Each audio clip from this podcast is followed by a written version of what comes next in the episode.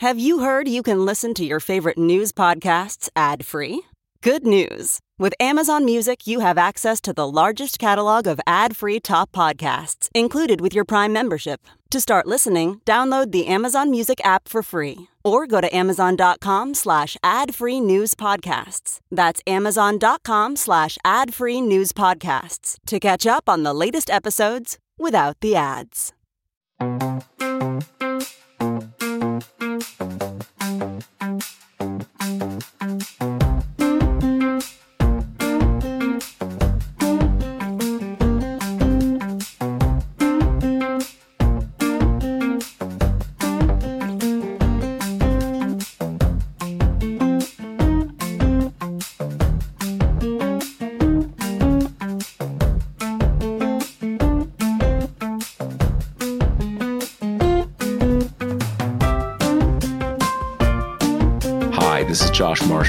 The Josh Marshall Podcast. Got a lot to talk about today. Uh, a big part of it is something that happened last night. You know, there was a CNN town hall with ex President Trump, um, sort of his first go out in the in the you know outside of the Fox Newsmax OAN uh, ecosystem, and even with Fox, it's one of the, it's one of these interesting things that even Fox has been kind of like a no go zone for Trump for a long time. Um, and this was certainly the first time his being on CNN in forever, and this is the first time in the Chris Licht kind of era in CNN. You know, oh he got what is it he he was you're not convicted in a in a in a civil trial but he was found to have sexually abused a, a woman and also you know liable for millions of i mean you know these are just kind of normal things in in in the trump world you know and oh he he was he was found to have sexually abused E. Jean Carroll the the day before. It was the I'm losing track of my days here. Okay, what is what, so yesterday? Okay, yesterday was the town hall, and the day before was the verdict where the civil jury found that he had sexually abused her and also owes her millions of dollars. I guess they had the, I guess they had the um, they had a range of choices. They chose sexual abuse rather than rape. Again, it, it's it it becomes uh, it becomes a little complicated to say what the distinction is in a civil context, right? Uh, but anyway, these are just normal everyday things that happen in Trump world nowadays. Um, he's also facing multiple felony charges in New York State, and then there's the Georgia thing, and uh, you know everything else under the sun. One of the things that came out of that town hall last night is he was given multiple chances to say, "Would you like Ukraine to win in Ukraine or Russia to win?" And he wouldn't answer. Um, so we're still clearly back in that, you know, uh, Helsinki press conference world of Trump, where where he says stuff like that. And of course, uh, the day before, you also had George Santos finally getting indicted. What has it been like five months since he's since his fuse has been burning? And uh, you know, one of the things about two things about Santos. I mean, what a guy, right? He was he was he goes and turns himself in uh, on Long Island, uh, you know, uh, Eastern District, New York. There's two um, federal districts, federal uh, U.S. attorney districts in basically in, in New York City, even though, or they're based in, in different parts of New York City, even though they cover uh, more of the state. Uh, and he goes, turns himself in, you know, gets processed, and then he's out like an hour later, uh, trolling on Twitter about Hunter Biden and how he, you know, all this kind of stuff, you know. And, and the other thing with Santos is, you know, I've been doing this for a long time and looking at indictments of elected officials, and usually they are campaign finance related. They're things that are in some sense bribery, even if they're not quite labeled that way. You know, these are the, the, the these are the range of things. I've never seen I've never seen an indictment of an elected official that had unemployment insurance fraud as one of the as one of the indictments. And what I saw another another lawyer. Um, Another uh, legal lawyer, legal observer point out is that um, in most of these indictments, there's one overarching scheme.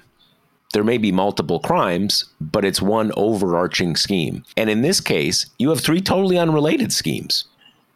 Just multiple different kinds of, of, of, of criminal behavior. So that is uh, that is going on, and you know it, it's of all that they still couldn't they still couldn't um, get justice for that dog Sapphire.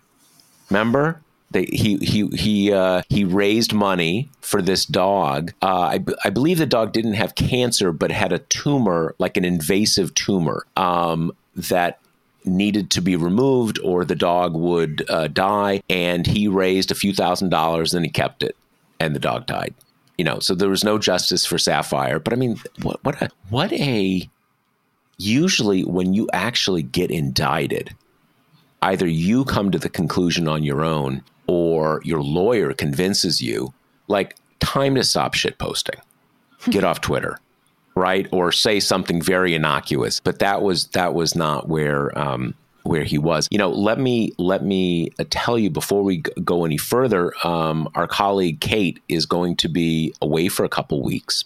So, um, our plan for the moment is uh, next week, we're going to have an evergreen episode uh, we're going to talk about some really interesting news stuff, but not stuff that is right on top of the news the day we uh, record. And then we'll probably have an off week the week after that. So just just heads up that that is uh, coming. Before we get any further, let me remind you that the Josh Marshall podcast is brought to you by Grady's Cold Brew Iced Coffee. Now's the perfect time to stock your pantry for peak iced coffee season with Grady's New Orleans style cold brew. Grady's will ship a six pack of bean bag bundles right to your door so that you can enjoy refreshing cold brew iced coffee for a fraction of the price you'd pay at the coffee shop. The bean bags are the easiest way to brew it yourself. No special grinders, gears, strainers needed, anything like that, for less than a buck a cup, it'll give you a smooth start to iced coffee season. Get 25% off at Grady'sColdBrew.com with promo code TPM. Again, that's Grady'sColdBrew.com with promo code TPM. And b- before we get started on the uh,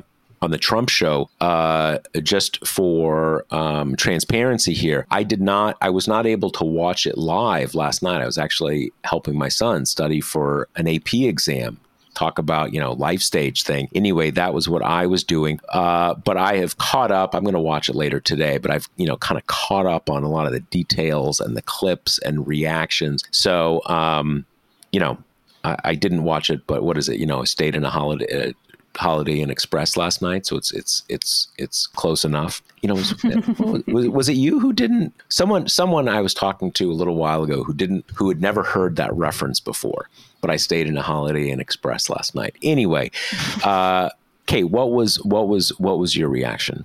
to the show last night? Well, okay, so this is something that we all knew was going to be some degree of a disaster, right? Because we've just been through so many iterations of this where people are like, no, we just need a different interviewer and this will go different. And then you have a, a whole slate of different kind of you know big names in journalism and it always goes exactly the same way and this time was particularly egregious because the crowd was comprised of registered republicans or undecided independents so it essentially created a laugh track for everything that Trump said. I mean, it was bizarre. There's the part where he's talking about, um, the, you know, the assault on E. Jean Carroll, which he was just found liable for on Tuesday, and he's doing that thing he does where he's kind of he's narrating what happened from her perspective and then breaking in with observations as like a an outside observer. So kind of toggling back and forth between these roles and doing what he's been doing throughout this you know making fun of her you know appearance um, doing this really weird thing where like he can't seem to comprehend that when this accusation and the accusation of the other women that was um, you know kind of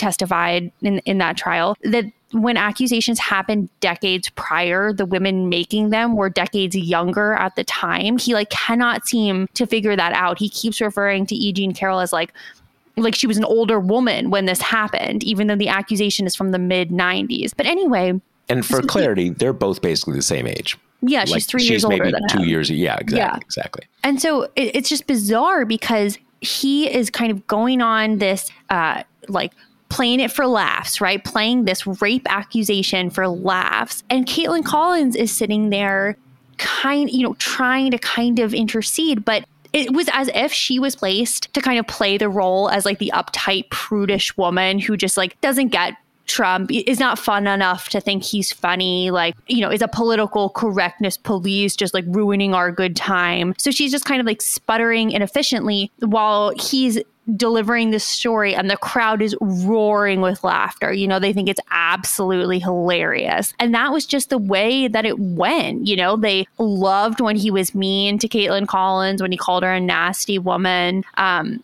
it was just basically a Trump rally sans the merch is what they right. put on TV. And then you have you know, CNN afterwards saying like, well, Kaitlan did a terrific job and blah, blah, blah. And here's the thing, like the, the crux of the debate, I think, is what do you do with Trump? Because he is the Republican frontrunner. That's just the truth. You can't reasonably ask journalists not to cover him. But the thing is, you cannot just give him an open mic night because there's no journalist in the world who has proven themselves able to fact check just the spew of stuff that comes out of his mouth because a lot of it is not even like fully formulated sentences. Um, sometimes he just kind of gestures in one direction and whiffs off onto another tangent. It's just no one has proved able to do it. And as the night went on, Kaitlan Collins just kind of gave up, like stopped fact checking him. By the time he got to the point where he was saying that um, people can like quote unquote abort, you know, baby babies who are already born for months. I mean, she didn't even say anything. And so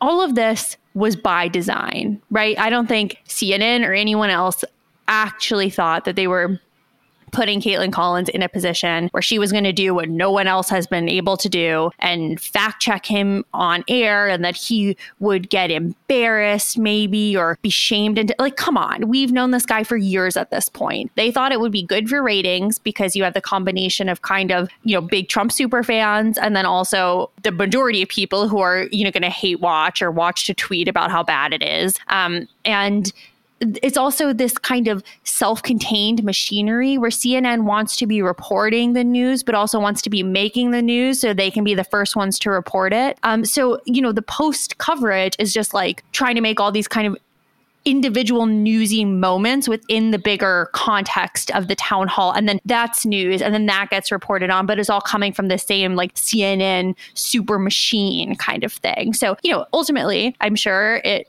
if the ratings are good, CNN will be thrilled. I'm sure they'll do it again. Um, and these are the same kind of corporate journalistic carrots that run counter to the interests of democracy. Yeah, I mean, normally, if you are doing a town hall with a candidate for the nomination of one party, it makes sense to have the audience be people made up of that party or you know independents who lean in the in that direction. That makes perfect sense. You know they're not democrats or not the audience in a in a primary you know in a, in a nomination primary context. But obviously th- that's not really what it is because Trump's the guy. Trump is the nominee, even if we don't want to say it yet, right? He's he's the head of the Republican Party, and you you only have to, um, you know, you only have to know him that of course it's going to turn out that way that he's gonna he's gonna you know it, he's gonna make it into a a rally. I'm curious whether they um, I'm I'm not sure how I, am not sure how they should have gone about that because uh, you know if you if you said all right we're going to get half you know Trump supporters and we're going to get half you know Trump Republican skeptics right? Well that would mean you're going to have to fill it with the 2% of Republican Trump skeptics, right? That's that's that's not a real. Uh, that would be sort of like you know, if you had this in a Democratic context, you're going to say we're going to get half Democratic supporters of Social Security and half Democratic Social Security skeptics. So we have some balance. Well, that's not balance because because you, you you can't find any Democrats who th- it's it's kind of the same thing. So I don't, you know, I. I there's a couple thoughts I have on this. One is that um, CNN wants ratings, yes. But what they are, their real, what is their real aim at the moment, their kind of, you know, strategy is to rebrand CNN as not too liberal. That's the thing. That is their, you know, audience levels are not really their problem. They've got a pretty big audience. Um, and even when, even when Fox's audience was much be- better, CNN made more money just just because who their audience is, the kind of advertising you can get. You know, you're you're um, with Fox, you're having all of these sort of like you know, put your 401k in gold. Um, here's the bell, the best self lubricating catheter. You know, it's all like aimed at a certain audience. These are not premium advertisements that you get like big dollars with. Um, so what what Chris Licht was brought in to do was again make it no longer be too liberal. Well, you can get into sort of an abstract debate what's liberal what's too liberal none of none of that matters what they're really trying to do is is get republicans to stop attacking cnn because a substantial minority of the country sees you know sees cnn is the clinton news network it's fake news cnn and that is a big problem for cnn cnn is not a niche news organization it's a mass it's supposed to be a mass buy-in news organization it has to at least have a shot at the audience participation of everybody. And if and if they're blackballed by almost half the population, that's a huge problem. So what he what he what they're trying to do is is get Trump and Republicans to stop saying CNN is bad. Now, if that's the standard, you can see that goes in a pretty in a pretty bad direction.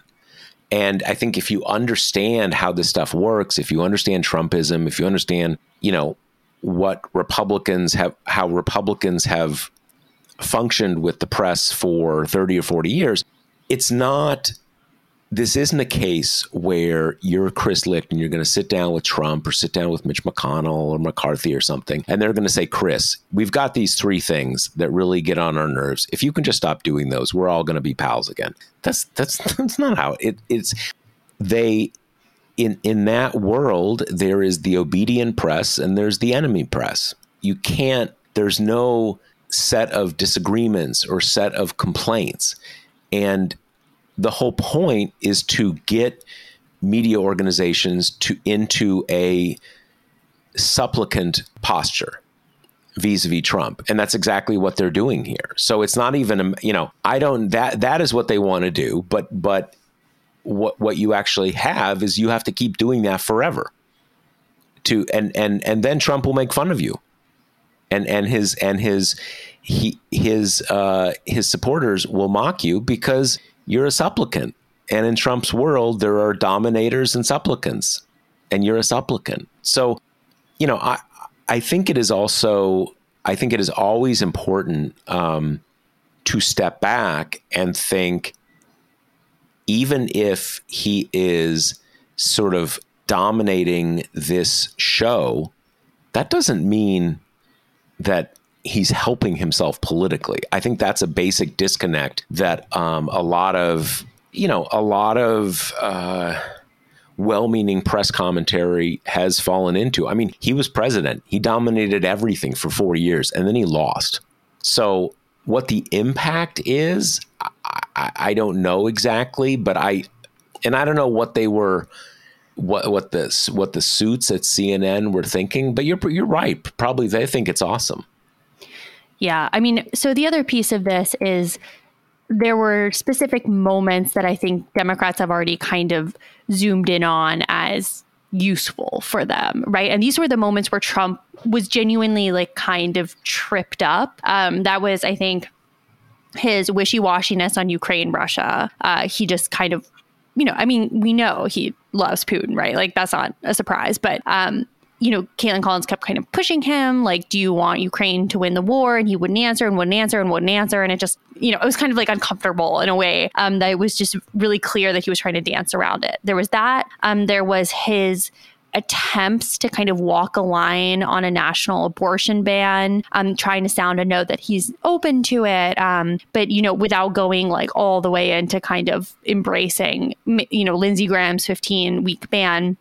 And that's going to be interesting because uh, the Susan B. Anthony uh, Pro Life America organization is like one of these kind of big anti abortion groups. And they have said, um, you know, they kind of came after Trump when he said the court did the right thing by leaving it to the states. And they said that they won't endorse anyone who doesn't publicly support a 15 week federal ban. And now they've already kind of softened that position because I guess they had some Because like Trump's going to be the nominee. meeting. Right. And they had some cleanup meeting with Trump and they were like, oh, you know, he is the most pro life president of our time, blah, you know, whatever. But that is going to be a problem that's going to hound the Republican primary. And it's interesting that the only kind of recourse there is trying not to answer the question. Um, so you have you have Ukraine, you have abortion, and then the other big moment was the documents case that is still being you know special counseled by uh, Jack Smith, where he wouldn't say that he hasn't shown anyone the documents. You know that's a moment that you can tell is getting clipped and transcribed right into the court documents, um, and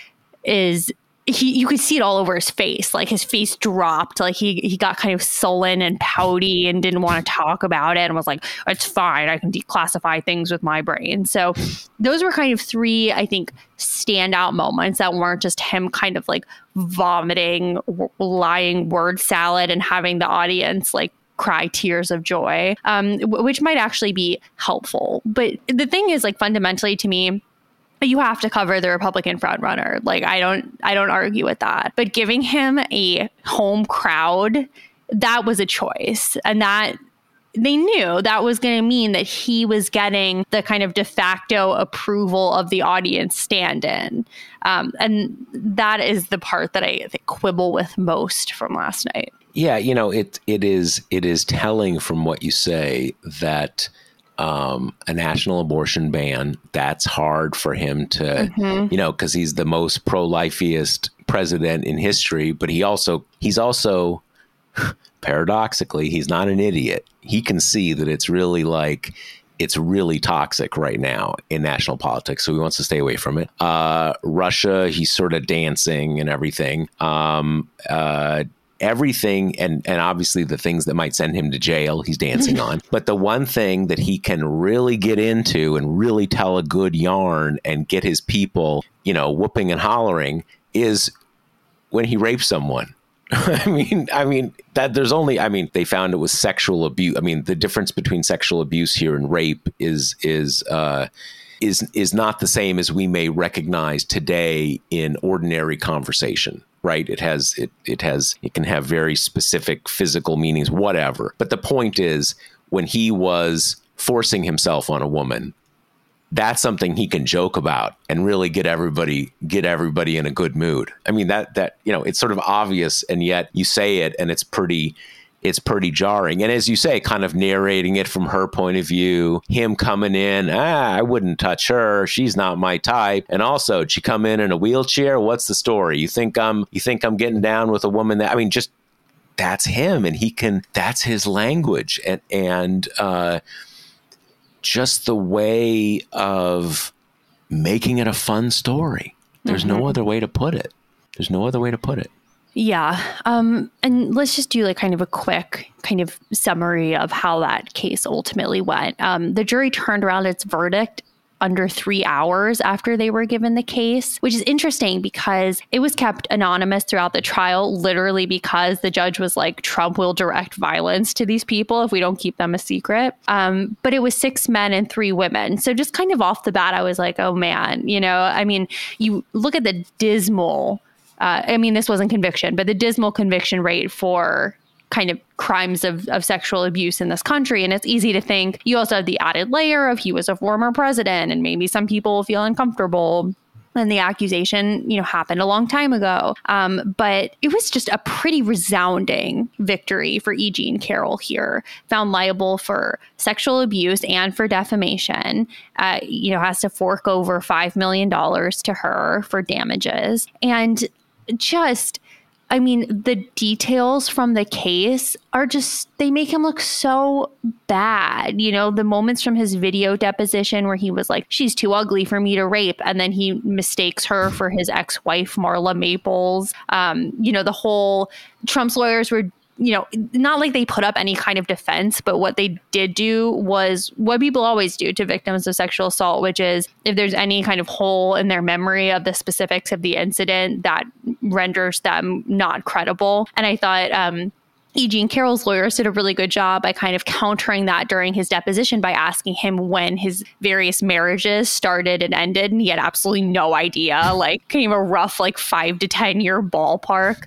Um, and, you know, it is one of those things where I think if she had lost, that would have been crushing, you know, because all of these kind of cases, whether they involve Trump or not, these women are being stand ins for, you know, the the hundreds millions more who have experienced behavior like this but who don't you know, say anything for good reason. So anyway, well, probably the hundreds, literally hundreds more just by Trump. Just by Trump, exactly. Right, right, right. Um, and the other piece of this, you know, not to get all West Wingy about it, but this lawsuit was only possible because activists in New York had pushed for this law that would basically kind of toss out the statute of limitations for a one year window and give victims of sexual assault the chance to file a civil suit, even if, you know, the assault had happened years and years before. And that's what she used to file this suit ultimately. But she would have still been able to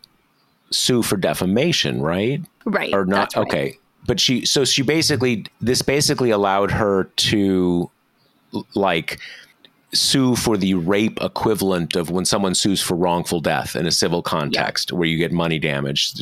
Basically, I mean, sounds weird to say, but wrongful sexual abuse and you you so you owe damages and and right. he lost on he lost on both. Although I, although I guess what the judge gave three basically versions of sexual abuse that the that the that the That's right. Yeah. jury could choose from, I guess.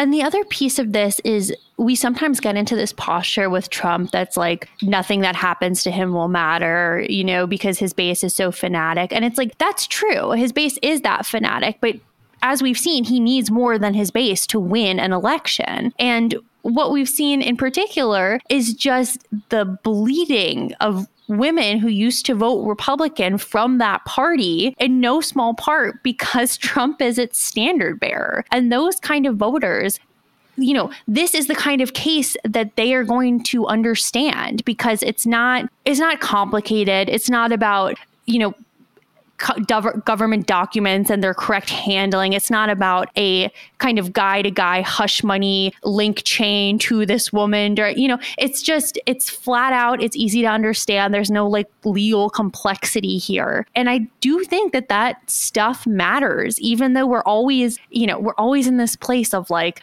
Trump is a juggernaut. It doesn't matter, even though now we've, he's had so many more losses than wins. But I do think that this kind of thing matters and that getting a spate of headlines where Trump is, you know, a jury found him liable for sexual abuse is just a lot more than nothing. Yeah, no, I, I think that's total. I think we're constantly in this thing where people are endlessly frustrated by the fact that anything could happen. And what is it? 20% of the population, again, 20% of the population isn't the same as 20% of the voting population, but 20% of the population, it doesn't matter.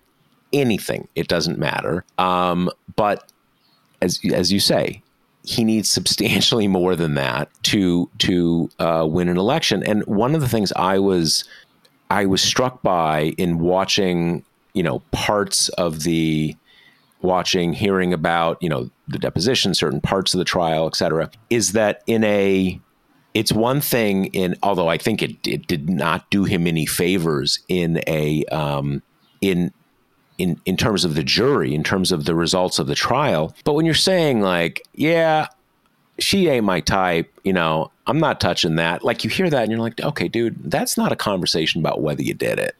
Mm-hmm. That's like that is I think for most people, that is really jarring because it's not, I mean, if someone is accused of rape and you want to, you want the person to save themselves in your estimation, right? In your sense of, is this an okay person? Could this person, you know, not have done this terrible thing? You want to say, I did not do that.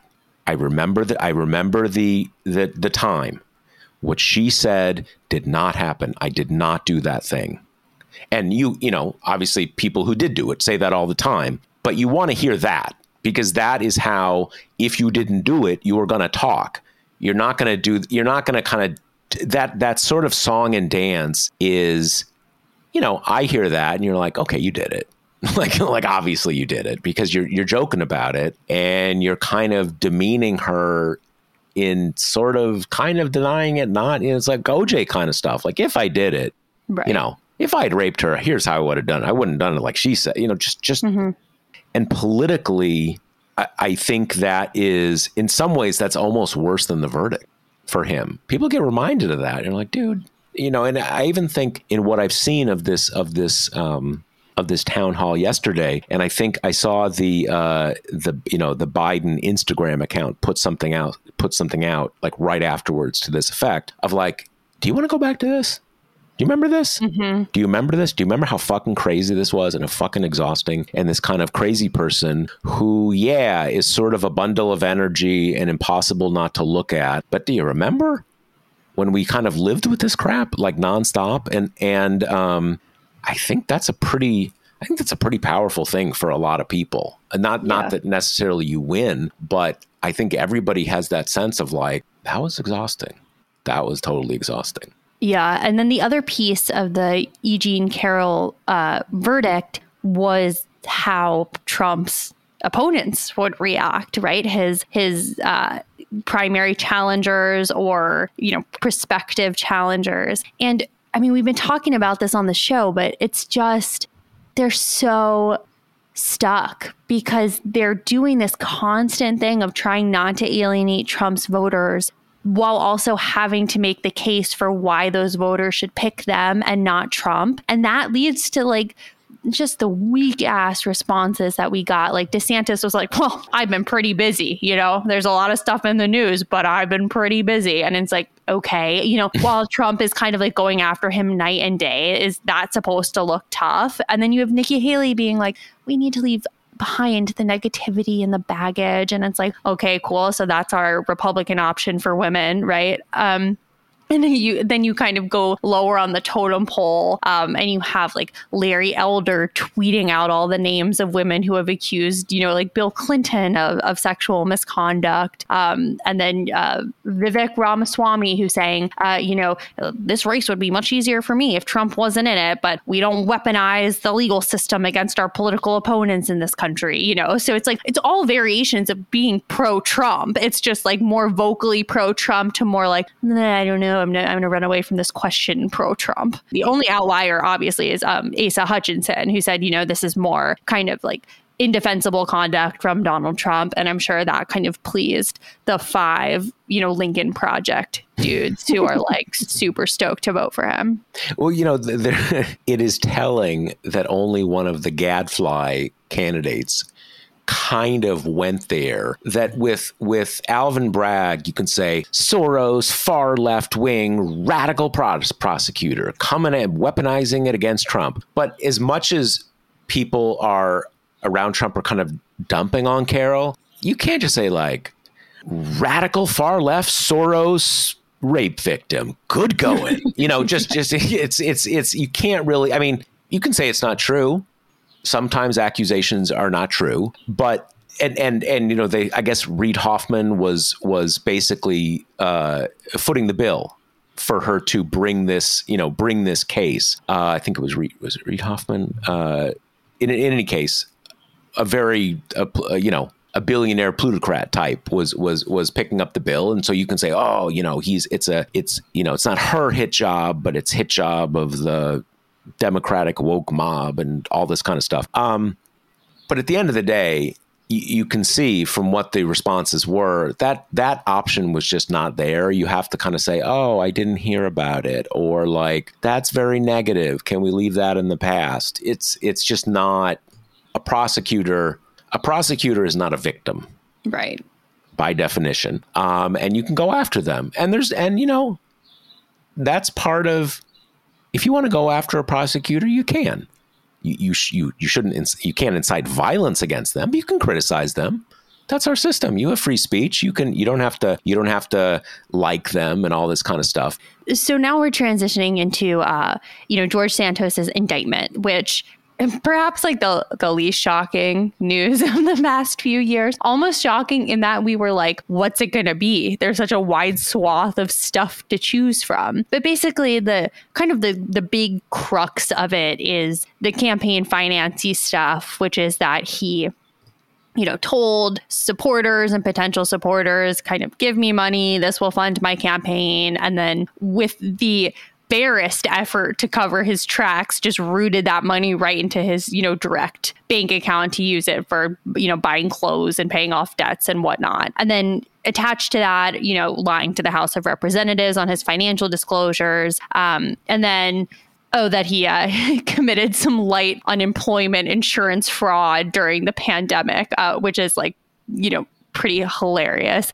But I think almost what gets me about this indictment is that like doing campaign finance crimes is so easy in America because our entities that are supposed to police it are the IRS, which the Republican Party has systemically defunded and basically made completely powerless in the in the past few decades. And then the FEC which is now almost always deadlocked and powerless for that reason. And, you know, with the Supreme Court decisions, it's just kind of the wild, wild west. Like, you don't have to do that much to do kind of shady money laundering that is legal under our kind of sham of a regulation. But he couldn't even take those steps. Like, he hardly did anything at all except just kind of wire transfer from this one account to his personal account, I guess, not knowing that wire transfers can be traced. And, you know, per the indictment, they have they have him on, you know, in emails and in text messages, basically admitting that he that he wasn't going to use the money for his campaign which you know we'll see if they have enough to really like nail him to the wall here. But it's just like this is the one area of well there are multiple but this is an area of crimes where you can basically like get away with anything particularly if you have a good enough lawyer. And this is the one that got him like stapled to the wall because he's such a freaking doofus.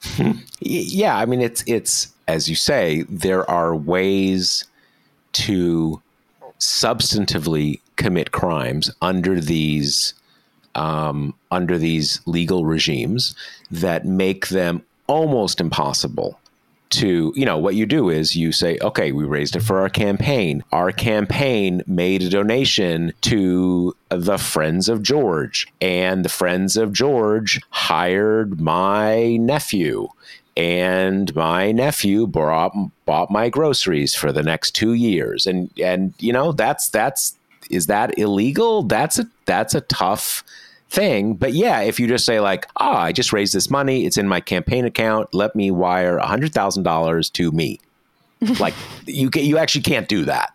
You actually cannot do that. And that's a pretty serious crime. And and it, it's funny though that that um in in in some ways, I feel like it's almost unfair to him since he had a lifetime of operating this way, it with total impunity. So so like you know he wasn't. He's like one of these kids raised by wolves, right? He had no experience of, of the law and legal accountability, and suddenly it's being sprung on him in his mid thirties, right? It's it's almost like it's it's almost like it's not fair. Um, I do wonder um, there's certainly, I mean, they basically got him on things tied to his campaign, uh, the the un, the unemployment insurance uh, fraud that happened, you know, when he was between his campaign. So that's kind of campaign related. Um, there certainly seemed like he was involved in a lot of of of other scams and and and and crimes in the last few years. I'm curious whether um, I mean, they may have thought like, and I don't know exactly how many years he's facing, but they may have thought like, that's a lot of work. There may be some issues with statute of limitations, and it's those are complex, and this is not complex we has we have sort of got him totally dead to rights so we don't need to do that other stuff. And i don't mean i, kind of joking that it's too much work but you know you're involved in credit card scams and stuff like that. You know the witnesses are also scammers.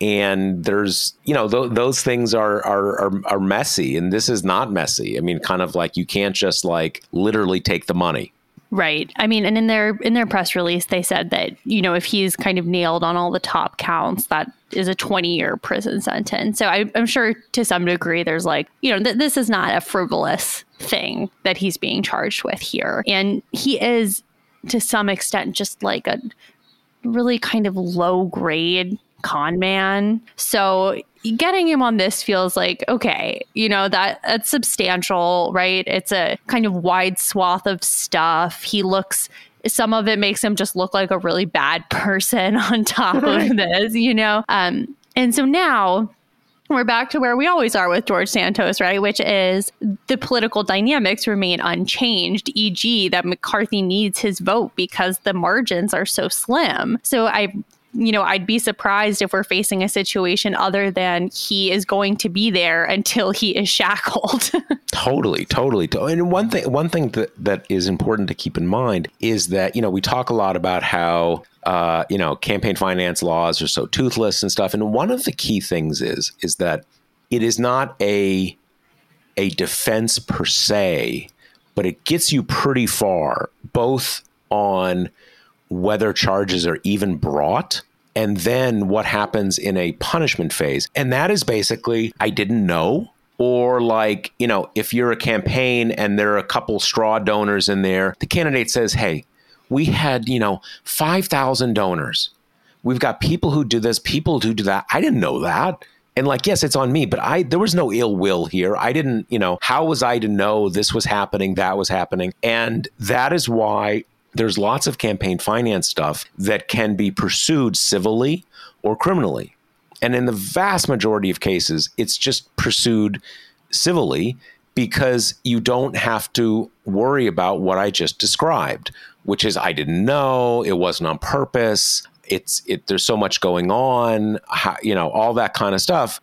More or less, in a civil context, you just say, "Hey, it happened," and and there's a fine, and that's that's the end of it and uh, and even when it's brought in a criminal context, you usually have that thing of like, hey, I was out there on this, uh, giving the speeches, doing this. Yes, some bad stuff happened, but and like maybe I'm ultimately responsible, but I, I didn't decide to do anything bad, and that can be that can be a convincing argument and often that's why okay you get like a even at a criminal level you get a fine or you get you know, sentenced to three months of house arrest. But when you just take the money, you find out that often the actual the actual criminal penalties are pretty stiff. It's just that you don't get to the pr- uh, criminal penalties in a lot of cases because of all those things I described. So even things you can say like, oh, you know, the the campaign finance system is toothless. Like it is toothless unless you're operating at that kind of brazen a level. Which and wh- where prosecutors say like, okay, we're actually going to totally indict you for this and and try to get the max. I mean, you don't get the max because, I mean shockingly, I'm not sure he has a criminal record. He's had a million times when police like questioned him, but I don't think he's ever been, not in this country at least, he's not yeah. been um, indicted. But you know, judges have a lot of leeway. I think they're going to look at him and say like, you know, yeah, you haven't done time in this country, but let's who are we kidding? Right? You've, you've, you've, probably committed enough crimes to, and I, I, guess they can actually, I don't know, there's some context where you, where you can bring st- stuff like that in. In any case, um, he's yeah. got some hard sailing ahead of him, I think. It is funny that this, you know, this uh, indictment came from a, a jury, right? And can you imagine trying to assemble a jury pool that is not like have preconceived notions about George Santos, you are literally gonna have to find people who like don't have an internet connection or something. no, I do, I do, I do wonder. I'm sure they're going to, you know, because it's not sure about this, but in general, it's not a um, when when you're trying to pick a jury, you're trying to pick a jury who hasn't formed opinions it's not the prosecutors can't say, well, of course everybody's formed opinions because he's fucking George Santos and he's guilty of everything. So you should have thought of that before you became George Santos. You can't actually say, I mean, you can say versions of that, but you can't say that. You still have to find people who can say, like, you know, yeah, I've heard this, that, and the other, but I'm I have an open mind because who who could have an open mind? Right. It's George Santos. So I'm sure they will have a they will there will be some challenges bringing eh, of you know finding a jury, but they'll they'll they'll they'll figure it out. They'll make it work the other piece of this that I find so weird is like you would think barring everything else, that George Santos is kind of an interesting person, right? Like, interesting is the nicest word you can say about it, but he's had quite a life, you know? There's a lot of color in there. But I swear to God, every time I hear him speak or he like tweets or whatever, you're just like, my God, it's just the most like boring, predictable kind of like right wing stuff you could expect. It's like what you were saying, how afterwards he was like, well, well, Hunter Biden. It's like, okay, you know, creative George, like interesting. It's just, it's just, he seems so kind of like one dimensional for someone who is you know Tom Ripley basically. Right, right, right. Well, I guess it's it's you know at the moment, I mean, this is he needs to. It's it's not just ego and adulation.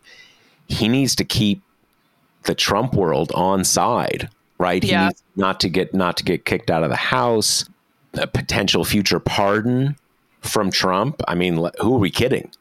I mean, Yeah. I if I were him, I that would be my that would be my angle, Mhm. um, or just to have one or two jurors who are just Trump people, you know. So um, yeah, it's it's it's it's uh, it's pretty weird stuff, and and I wonder, I do wonder, you know, it, that that's always the thing that is a little a bit of a bummer on the entertainment front is that politicians wisely go dark when they're indicted. I mean, you're not going to hear anything from them, but I don't think we're going to have that with George Santos. I think he's Yeah. going to be, think he's going to be, uh, you know, out and proud. if nothing else, we've seen that he doesn't really seem to be surrounded by like top notch lawyers. So probably not. I really wonder, like, would you want to, like, I, you know, it's not even that he's so guilty. It's that it, it, it's that that's very hard for a lawyer when you have an out of control client like that. That's that's tough. Maybe you'll start making calls to the the people who do Trump's cases. They've got experience with that, you know. Exactly, exactly, exactly. So uh, we're going to finish up with Yeah. a little debt ceiling corner, uh, which we've been talking about a lot, which is you know still uh, a, a looming crisis. Um, they had the kind of big four meeting at the White House with uh, Biden and the congressional leaders. Um, the Republicans came out and said, you know, nothing has changed. Um, and I think you did a few posts on some comments that Janet Yellen made on what one of the networks, um, The which had I think. Right, which had some kind of like tea leaf reading involved. If you want to kind of break that down. Yeah, so so she went on uh, CNBC and gave a sort of a you know uh, interview that covered general uh, various economic topics, and she talked about the debt ceiling at the at the at the top. And what she said was the first thing that I saw that gave some indication of what their plan is when this thing goes over the cliff, which I think it almost certainly will. And she talked about um, basically prioritization kind of like what will i think the phrase was something like you know what will we do with the revenues we have? Because remember the, the federal government brings in tons of tax receipts on an ongoing basis that cover maybe like 80% of all spending. I can't remember exactly what it is but it's it's it's the great majority of it. So you can service the debt obligations you can pay for most things and some things don't get paid. And and that she described as one of you know as as seemed to be the you know the first thing that they would they would do. But then she talked about you know all the other options and we have many options but they're all bad options. And a lot of people took that as well okay they're all bad options so you can't do them. But that that's not what i heard. I heard them saying we've got a lot of options. We have lots of things that we can that we can that we can do here. Um, so that struck me as the first time they are trying to prepare people that this is going to happen. And yes, we have, you know, we're not going to get caught flat footed when it does happen because we have lots of things we can do and we're going to do those things. So it seemed like a pretty significant development to me, even though it wasn't necessarily treated that way. There's some stuff that has happened happened subsequently where you know Joe Biden said this thing about, well, uh, you know, I'm thinking about the 14th Amendment thing, but like it would take so long to litigate. I don't think it's practical, and that was a pretty bad sign since the whole point of doing that is basically to stick it on the Supreme Court. Like, of course, there's no time to litigate it, and that's the point that you just do it, and then you basically say to the Supreme Court, like, if you want to kind of take the step to uh, not, you know, not send out people's social security checks, Supreme Court, go for it. And I don't think they will go for it. But the idea that you were going to preempt yourself and not do it because oh it's going to take too long to litigate that was that was the most that was the most disappointing worrisome thing that i have seen in this whole this whole debt ceiling cycle it was the first thing and you know it's one comment so maybe it was an offhand comment that you know i'm interpreting in ways they didn't mean but it was the first comment that made me really think like okay maybe they're just not up to this so that was that's kind of where we are right now, I think.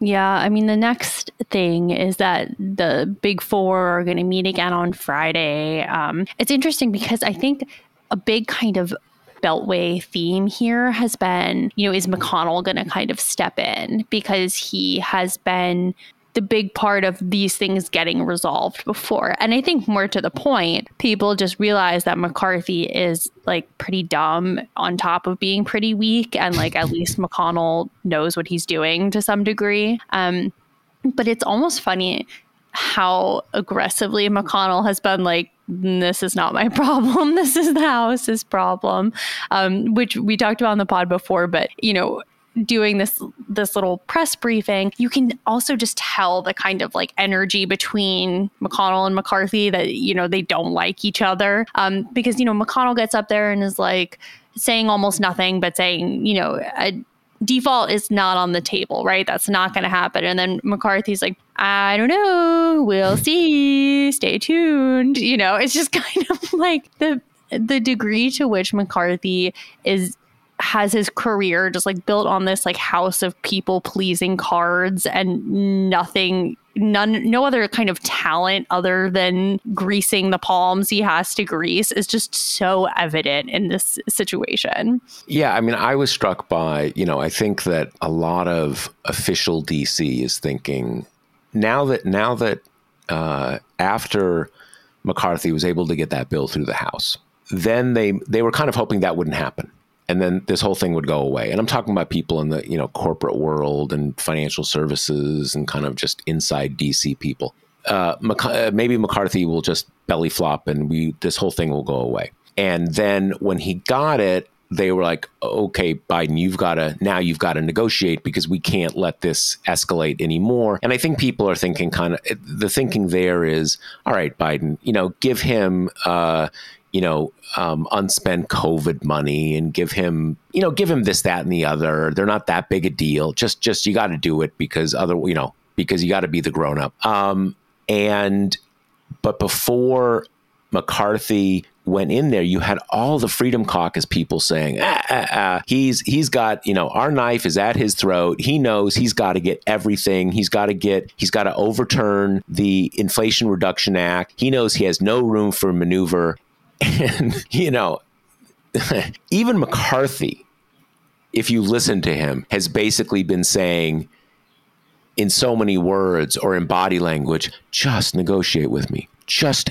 give us something and we can move on from this. Some something, but you but you are never I'm never going to be able to give you a clean debt ceiling. That is never going to happen in this space-time continuum. So just give me something and and the gulf there is just so big. I mean, just see the whole thing is I, I you know at this point I have no idea how this is going to get resolved. Um, but it's you know just the whole thing is a train wreck, even more than it was obviously a train wreck a couple weeks ago. It really is. I just keep kind of waiting for like a short term extension type thing, which obviously the White House like doesn't have a really good reason to enable Republicans to kind of regroup Drag for another yeah. month. Yeah. Um, but I mean, when faced with the option of kick the can down the road for a month or two or like explode on our debts right now, you, you kind of have to seem a little more appealing. Um, yeah. Just because at this point, I mean, we are barreling towards the end date. And I know Republicans are saying like, oh well, Yellen's not right. It's like, okay, maybe maybe not, but maybe she is. And this is like a pretty weird thing for her to be you know, for to assign her some kind of like resistance lib motivations for. So, I mean, at this point, we're we're weeks away. I mean, the time in the space that both chambers of Congress are even in and like working at the same time is reduced to days. You know, it's just I don't I don't know how this gets resolved at this point because as we've discussed, like the two parties kind of incentives are just completely different. I mean, there's no, it's not one of those deals where it's like, we just need to find some common ground. It's like one party is rooting for exploding the economy and the other one is not. I mean, there's no common ground between opposite things. So, yeah, I don't know. That's why I just keep kind of waiting to see if they do end up punting it, just because there doesn't really seem to be any other option than default, you know, at this point. Yeah, no, and I, I think that um, I, I I think that's right, and and there's no um, yeah, there's there's no motion. So I, I like I said, I, I maybe maybe that will happen. I, I, that you just have an extension to kind of push it back a, a, a little bit. Um, just because like I would, you know, the the White House has no incentive to, as you said, let the Republicans regroup and find a way to more more efficiently stick it on the Democrats. Mm-hmm. But if you do have in front of you kind of like, all right, we can get a reprieve for it's going to be pretty tough for I think the president to like veto that. Um, and with Yellen, like you know, yeah, maybe she's a, as you said, maybe she's a little off, but that's sometimes uh, when I kind of think about, you know, maybe there's something about the Earth's ecosystem that warming actually won't be that bad, maybe. You know, but that's not much of an argument. That's not, that's not much of a plan. You know, it might not be quite as bad as you think. Is, isn't isn't much of a plan. But there we are, and I, you know, I I um, I really don't. I really I, I, can seldom say that I, I mean, it's not that I know the future, but I, I generally have an outline of the future that seems more likely than the other, right? Like, okay, I think this is happening. In this case, I really have no idea. I have no idea where how this is how this is where this is going. Yeah, and I think the biggest complicating factor is just this idea that it's kind of impossible to tell how aggressively prepared Democrats are for this. You know, like you you quoted that Biden quote as worrying to you because it was kind of wishy-washy and kind of like, you know, this isn't going to be a a foolproof plan, right? Which kind of sounds like he's not sold on it, right? At the same time, you've got the idea about the discharge petition and, and all this kind of stuff. But part of the incentives there are going to be for the White House and congressional Democrats to like keep these cards close to their vest because there's no reason for them to reveal their contingency plan at this yep. point. Yep. So that is what makes everything so much muddier. It's just you have no idea if Democrats are actively being kind of complacent and just like waiting to see what happens, or if they do have a plan B ready that that we're just not privy to at this point. Yeah, and I, I think that you know that this is one of the things that um, I think politicians often lose sight of this. And when Biden made those comments, I think he made them on Tuesday. When Biden made those comments, and I, I wrote to some people who were kind of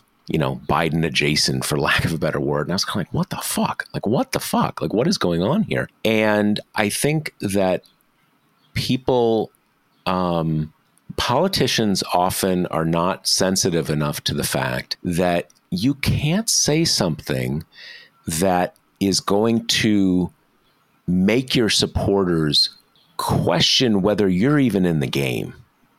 Like you can say in you know maybe they've they've got they've totally got a plan and they're thinking like okay whatever. He said that thing we got a plan. Don't worry about it. You know you, you don't know our secret plan. But like you can't demoralize your own supporters because you need them to you need them to be there with you and you need them to trust not that you're going to win every fight but that you're going to show up for every fight. Or you know this is this is I think we talked about this in the last podcast. One of the sort of the fundamental things in politics is you can't you can't leave your supporters thinking am, am I a chump?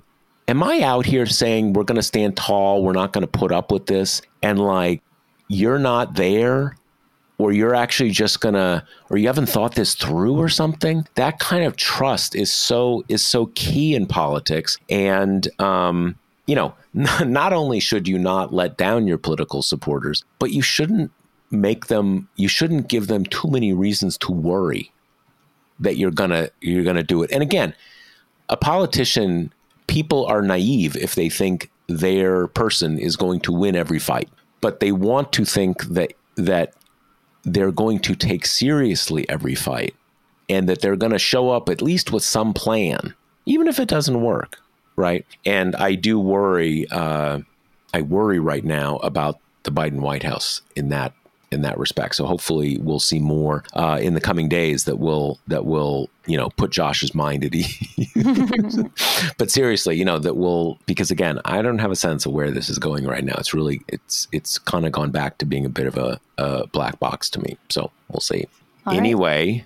I think that's it for us this this uh, in this episode. And remember, our our, our co-host Kate is going to be away for a couple weeks, um, uh, much deserved vacation and all that kind of stuff. And we will be back next week with an evergreen episode. So we'll have one for you next week, and then the following week we will have an off week, and then Kate will be back after that. We'll be back to the same old great Josh Marshall podcast uh, content. Let me remind you before we sign off: Josh Marshall podcast is brought to you by Grady's Cold Brew Iced Coffee. You get twenty five percent off uh, any purchase at Grady'sColdBrew.com if you use the promo code TPM. Any sign off comments, Kate?